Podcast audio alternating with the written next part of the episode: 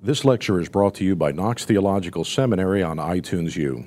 Knox is a seminary in the tradition of the Reformation that exists to educate men and women to declare and demonstrate the gospel of Jesus Christ. Our prayer is that this teaching will be beneficial in your Christian life and ministry.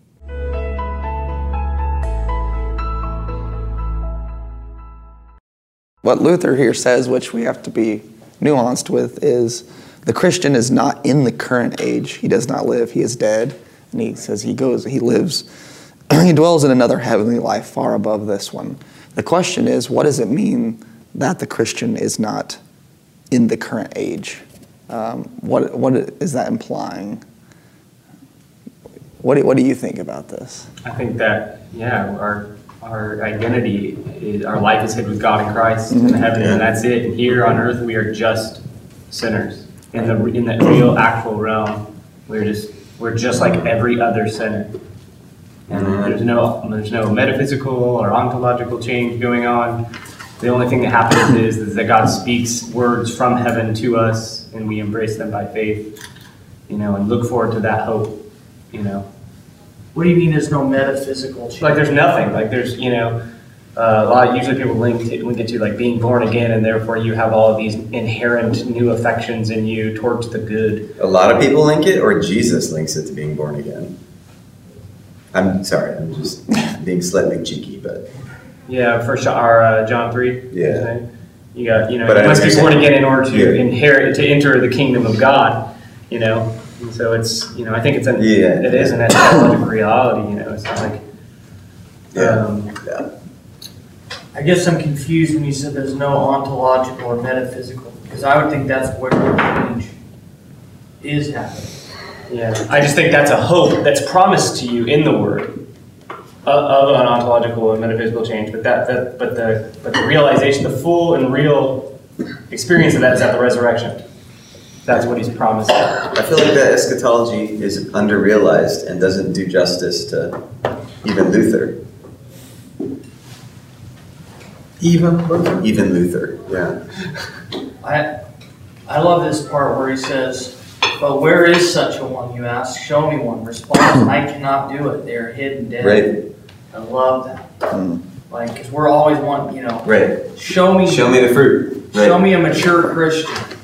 Yeah. I want to, you know, and then in the church, like in a local church, there's that guy, you know, that everybody wants to be like or whatever, you know. But I think the distinction is that there's a difference between saying it is hidden and it is not there, but is only going to be there in the future, or is there, because yeah. there has to be some sort of metaphysical tethering of those 2 mm-hmm. for there to be a simul or else you're just peccator. Well, you know, and, and this is the, like R.C. Sproul says this. It's it's not like that's a contradiction. The simul is a contradiction unless we add not in the same way, and that's what Luther was getting at. He didn't mean that we are at the same time righteous and at the same time sinner in the same way. That's a contradiction, and the Catholics totally see this and call it for what it is. What does but it mean in the same way? In the same way, like whatever it doesn't matter. It's just it's it cannot be biblically speaking. It cannot be you cannot be a sinner and a righteous person. Like the Bible eliminates those as categories.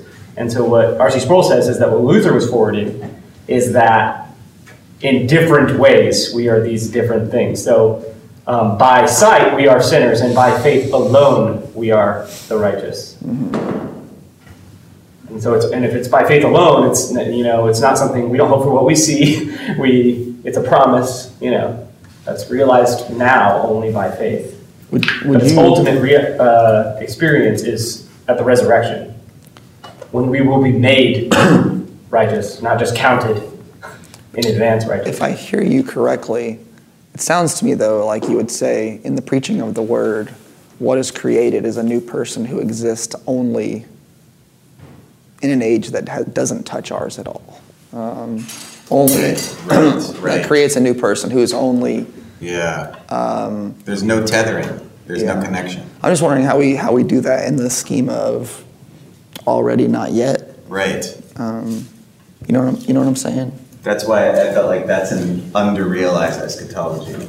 Yeah, I think it is under underrealized. You know, compared to what your eschatology might be, it's not as that's not as there yet or whatever. But I think they overlap you know, one's just invisible. I don't know about this whole tethering thing, but one's it's at, it's now. The kingdom of God is now, and I experience it through by faith.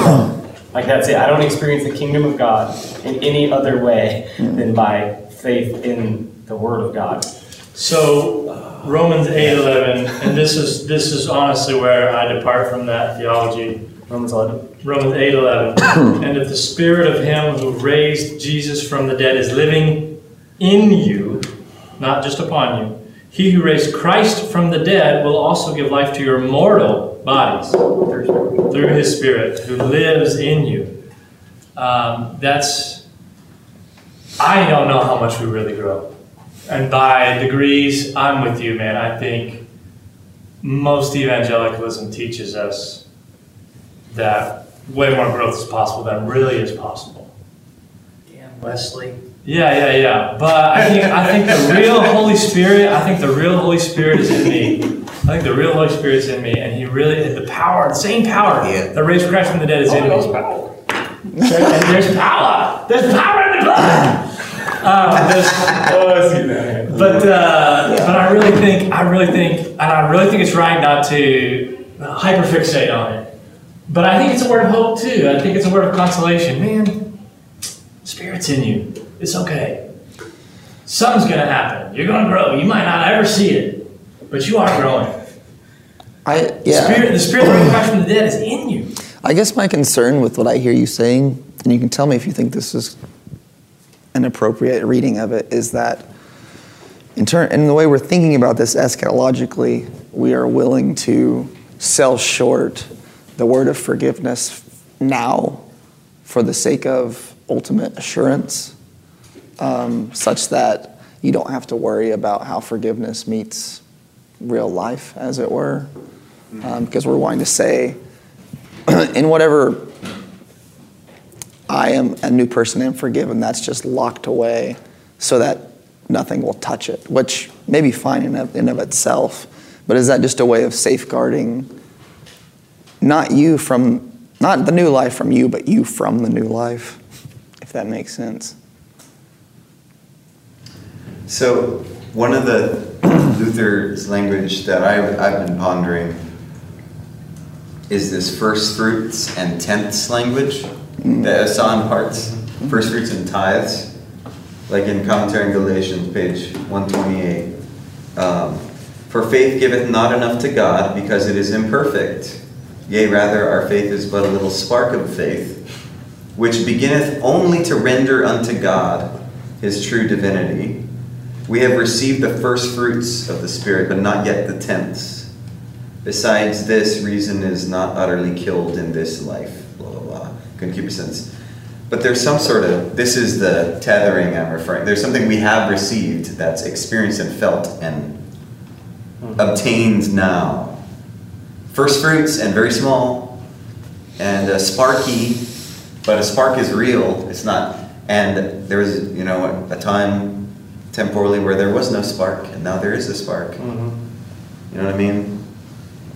But it's still all of faith, right? Yeah, of course. But that's what he's talking about faith here. Yeah, But he's saying that it's like you can. word of God. There's something visible or something. Not visible is not the right word, but something Felt. truly there. Yeah. Yeah. I think, yeah, and like the fruit of the Spirit is love, joy, you know, all that. And it seems to be things in the heart that you can feel and that are there and manifest themselves in all kinds of weird and even corrupted ways, though, Yeah. you know? Yeah. This is the work of God, that you believe in him whom he has sent. I love what uh, Bayer says, for all works must take place within this work, namely within faith, and the good works that flow into these deeds from faith receive their worth in that faith as a loan. Yeah. Yes. A first fruits of what the of the full tithe that the Spirit's going to give to us later. Yeah. Totally. I love Yeah. that. And I love that too because It's a loan. we we we battle against Pharisaism so much when we try to articulate the law and, and the, the manifestations with the law does its work. And yet, when we get to sanctification, we immediately think where we should define, or that the best definition of sanctification, therefore why we have a low view of it, is people getting better outwardly or having better outwardly. No, man, no. It's always by faith. And that was my retort to you just a minute ago, which was, hey, man, the people who actually are getting better in the Christian life actually think they're worse in the Christian life. They don't actually look down upon somebody because humility is a real growth of sanctification. So you don't ever actually, you might actually say the less you feel like you're growing, the more sanctified you might be. I mean, as weird as that sounds, but because you said some saw by faith. And I mean, I, I think that's how the Spirit does its work in us. It's not by how it works, always. I just I think as a sinner, mm-hmm. if we are if we are exhibiting the fruit of the spirit, a, a humble fruit of the spirit, the, since we're sinners, we're automatically going to turn that into a form of competition and like, aha, today I was humble and I'm more humble than you. It's like it's automatic. It's not like some. It's you don't have to think about it. The second you exhibit some kind of fruit of the spirit, which I do genuinely think breaks into the now through faith alone, is these fruits do happen intermittently, and then they, you know, they come, they're corrupt fruits, and then they die, and then they come again here and there. It's not like this flourishing. It's just like sporadic. And it's like almost automatic, right? When that happens, simultaneously, you're taking pride in that. And, and so it's always this kind of, you know, that's why I just want to refuse the language of growth, getting in any Yeah. better at all. Well, then here's the problem, if I could just say, well, not here's the problem with Lutheranism, but maybe here's the problem with the psychologized law gospel to the individual, which is, I am never the standard by which I know whether I've been progressively sanctified. I'm not. I might be the standard by which I'm justified. But you say, well, we so quickly turn it into competition. Well, but I know people who don't do that. Hmm. I know people, I know people who do it, maybe I should say, I know people who do it less and less. and they're not even aware, they're, they're just oblivious. They're, they're, they're just a selfless, a more selfless person than they were 20 years ago. Yeah. And that's how sanctification, I can tell it them. But as soon as they can tell it in themselves, you might say it bends back to the old man. Yeah, I I feel like you if if you pin Luther to a floor with a gun, a theological gun, and said, "Does the Christian progress in growth?" He he'd say something like, "Yes, but I've already said too much." you know what I mean? Like, because the moment you talk about it, the moment you talk about it, you start incurvatusing, and then you're just game over and you suck again. So, there you go. So perhaps this is a difference in this first to second level discourse. It's like a theological truth that we ought never to talk about. That which shall never be named. Yeah, like just you know, it has no preaching value, no speaking value Uh, whatsoever. But does it though? Sorry, that's. But does it? Um, I mean, I it, it has to have some value, or what hope are there for people who feel trapped in? Resurrection hope. Yeah. But I, I, but you don't want to tell people who are dealing with the real things of life that wait till you're wait till you die. I mean, Really? I mean, if we're Paul gonna, like longed for that sort of thing. You want to be able to tell them about the first fruits. Yeah. Tell Paul them that also- this you can experience Yeah. first fruits. Paul was pugilistic. He, he says he, he beat his body into submission um, so that he would sustain. Not be disqualified. Yeah. So, I mean, I, I just, I, I affirm what you're saying on the one hand, but I worry on the other hand that it- we neuter the hope of proclamation um, for real people if we can't say that God's Spirit really does something new here um, that breaks bonds and, yeah, it doesn't lead to sort of progressively getting better, but gives you true hope for Yeah. every day. Um, that would be that would be my concern. Hmm.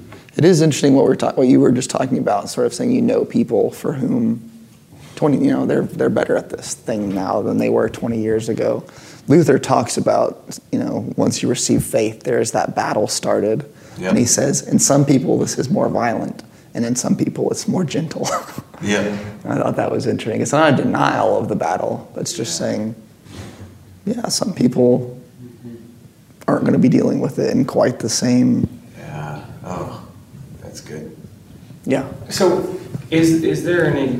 I mean, we're getting a little off topic, but I just got I got Romans eight in front of me because it's Yeah. yeah. here, and so you know, uh, eight twenty two through twenty five.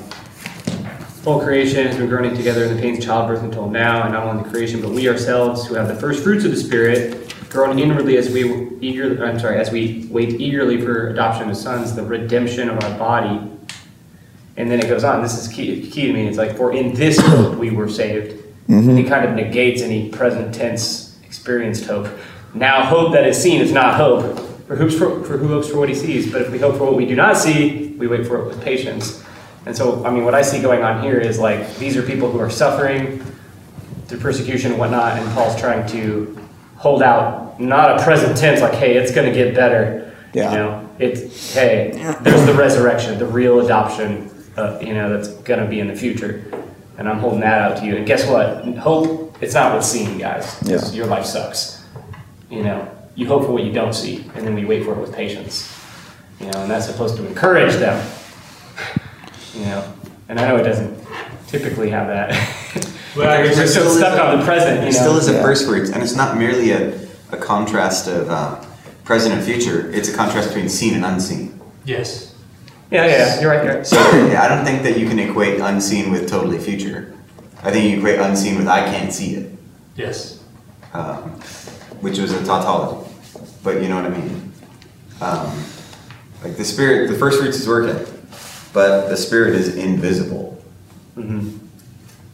In the same way, verse 26 keeps, let's just keep reading. In the same way, the Spirit helps us in our weakness. We do not know what we ought to pray for, but the Spirit Himself intercedes for us with groans and words that can't- we cannot express.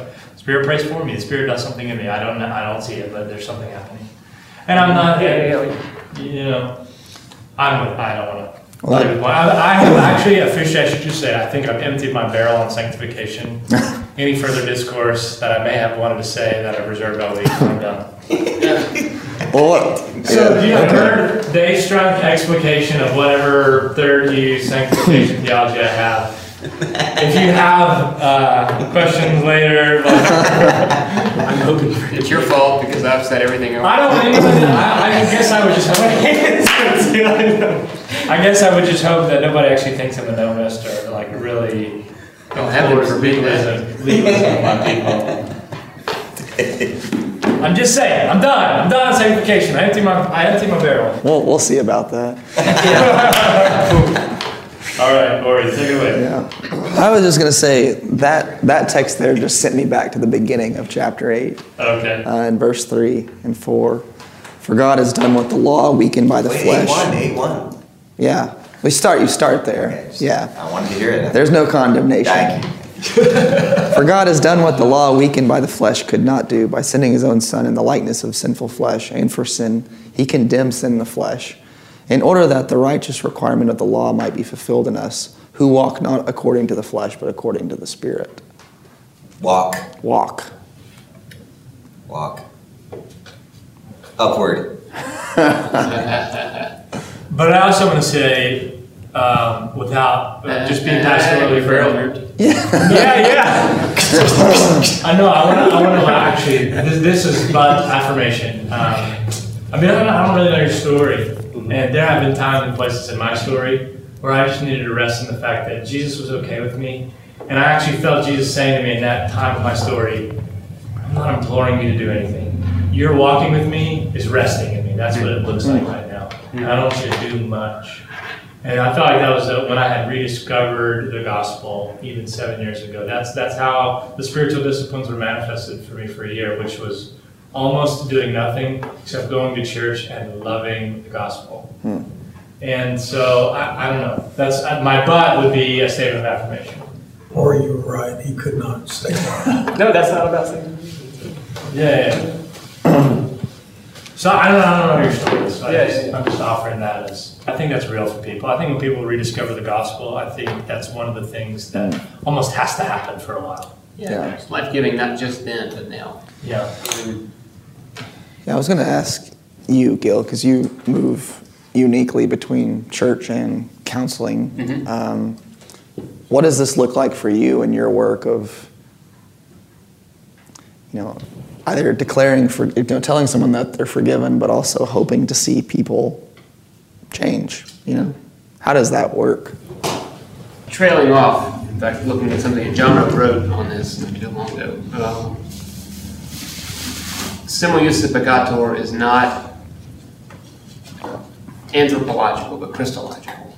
That it's not, you're simultaneously a sinner and a saint, because that sinner becomes the identity word.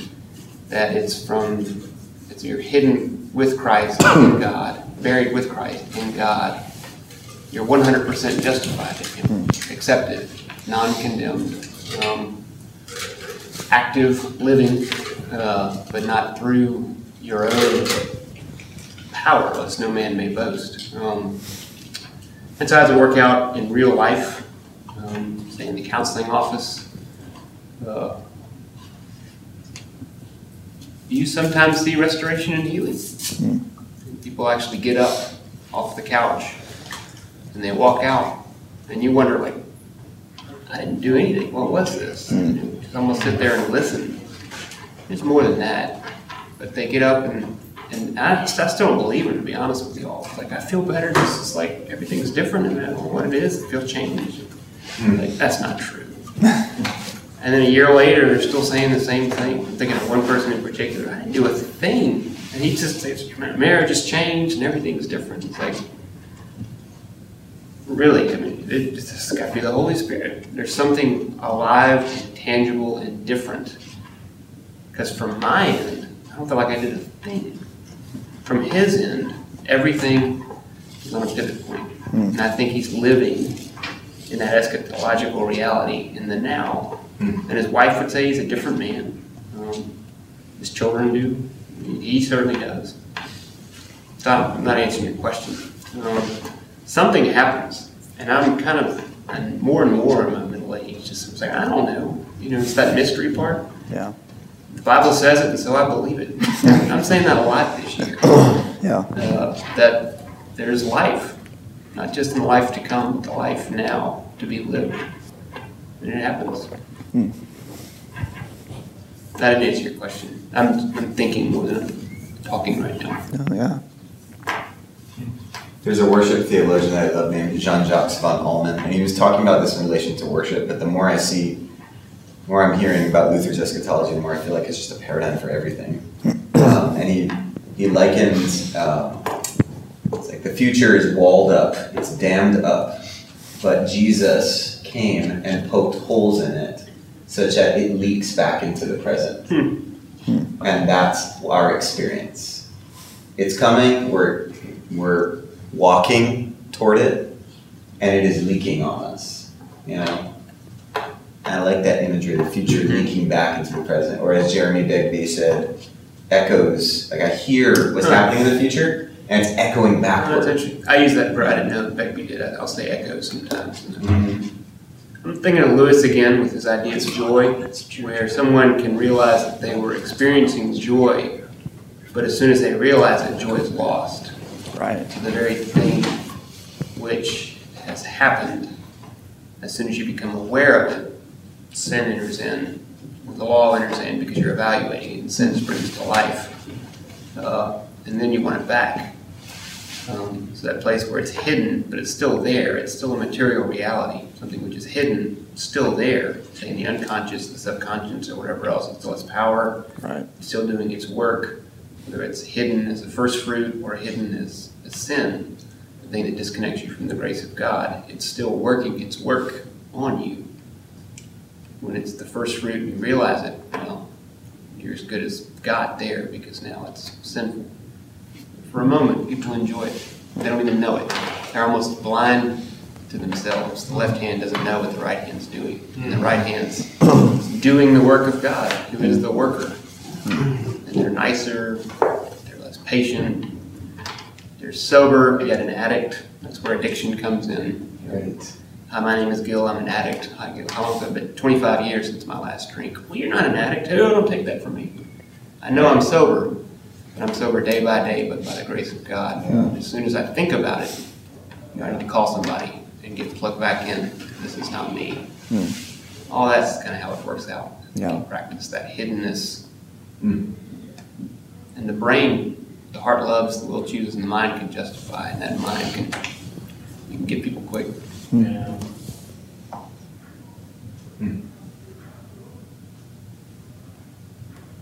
That's helpful. Thank you. I don't know if it is. Helps me think it out loud. Yeah. I actually read Luther when you talk about the simul and how it's something that I can't remember what you said. You said it was something that was in Christ, but not. This is Something- Jono's piece. Um, said when people talk about simul, it's often misunderstood to think about the idea of being a sinner as an identity.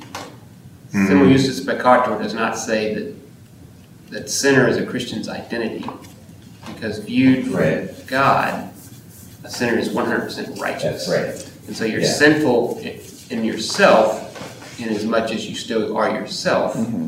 but you're 100% righteous in Christ in as much as your life is hidden with Christ in God. That's what he And that's why I've heard it articulated well that the simul is something I experience, but it's not how God sees me. Right.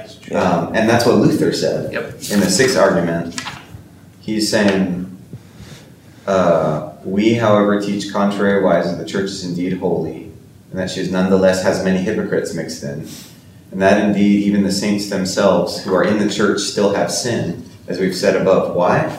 Because God does not recognize, oh, sorry, but that is not imputed to them. Rather, they are considered as righteous ones. Why? Because God does not recognize this sin. Why? Because they're covered in Christ's cloak, under whose wing we take refuge Yeah. and are safe. Yeah. Not just because we are such who are truly righteous or without sin, but because we are regarded as such because of Christ. Because we, as to ourselves, are not such as we ought to be. So this is where, like, I see sin. It is necessary that the law be retained in the church, by which we are admonished, and et cetera, et cetera. So the preaching office, sometimes in the counseling office as well, can then tell somebody who's racked with sin, and the bedraggled, and all that stuff, that as God sees them, there's no, oh, you shouldn't have done that again, haven't you learned yet? Because that's their fear. Yeah. I love Luther's last line there. Um, uh, they're being bitten and driven about by Satan while they're being cleansed, but you have to pull your foot under your cloak as well, otherwise you have no peace. Their foot just Right. gets out, and they think, oh no. It's like, you know, Yeah. They're hidden. You know, underneath the, the wing of Christ. Yeah. I love that. Uh, I loved you said in as much as, and you said the same thing. I think even all the way back on Monday, and I so I started trying to pay attention to degree language, like insofar as or in as much as. Insofar, those words are everywhere. Yeah, They're they're really it's important. so important. On That's the page, symbol. on page You one, don't say that. exactly on page one fifty three. Uh, Luther says, "But you are a saint, or are you a saint?" Uh, third argument. Third ar- argument, end of the very the third argument in the I think that's yeah fifth disputation. But for all those non-Zachars, it's one. But uh, the last paragraph um, before the fourth argument on one fifty three. Yeah. He's really saying, um, but you are a saint. But you are a saint? Question mark. In this way, insofar as I am a Christian, because to that extent I am righteous, pious, and belong to Christ. But insofar as I look at as I look at me, that's what you're saying, and my sin, I am wretched and a very great sinner. So I just gotta keep looking at Christ. Yeah. This, that, that reminded me of the, the statement on 158, which made me laugh out loud when I saw it the first time, because um, he says, And this is to be noted well, even if it is not proved by reason, which want to understand everything in the matters of works, in the matters and works of God, that two opposites are in one and the same subject. And he goes on, he says, Here is a saint and a blessed one. And he right away adds, For this, every saint will pray to you. Here you see a sinner. The same can be seen in Romans 7. You are a saint and pray because of sin. You make sense of it. you make sense of it. You are a saint and you pray because of sin. You make sense of it. Where was that at? That's the sixth argument of the a few fifth. pages later. Yeah. Sixth argument. Yeah, very end of the sixth argument. Okay. And so, Last paragraph. structurally, did Luther, can we say that Luther wrote all these? It's been a few months since I read these. And sometimes it's, you know, and here Master Eisleben says whatever. and so Yeah. So how do we know what's Luther and what's just what's being said by the crowd? The only thing that confuses me um, on that question would be the sixth one, in what in what uh, role Joachim Mörlin played, um, but with the other five disputation or the other disputations and theses, it's Luther unless it says, and here is, um, and those are almost always just responses. So Agricola comes up, Melanchthon comes up, Casper, Cruciger, um, but it's not very often. So it's it's basically always Luther. Didn't, we don't need any Luther textual criticism here. Priestly document of Luther. JDEP of Luther. I do, I do like the uh, correlation of C, the simul with the Church Militant, Church Triumphant, because that is yet another way. There's a Church simul, Yeah. you know, militant and triumphant, in a different way, but you Yeah. know. Courses provide a glimpse into our academic programs. Knox students can take one week or semester length courses in person at our South Florida campus or choose to complete a degree entirely online.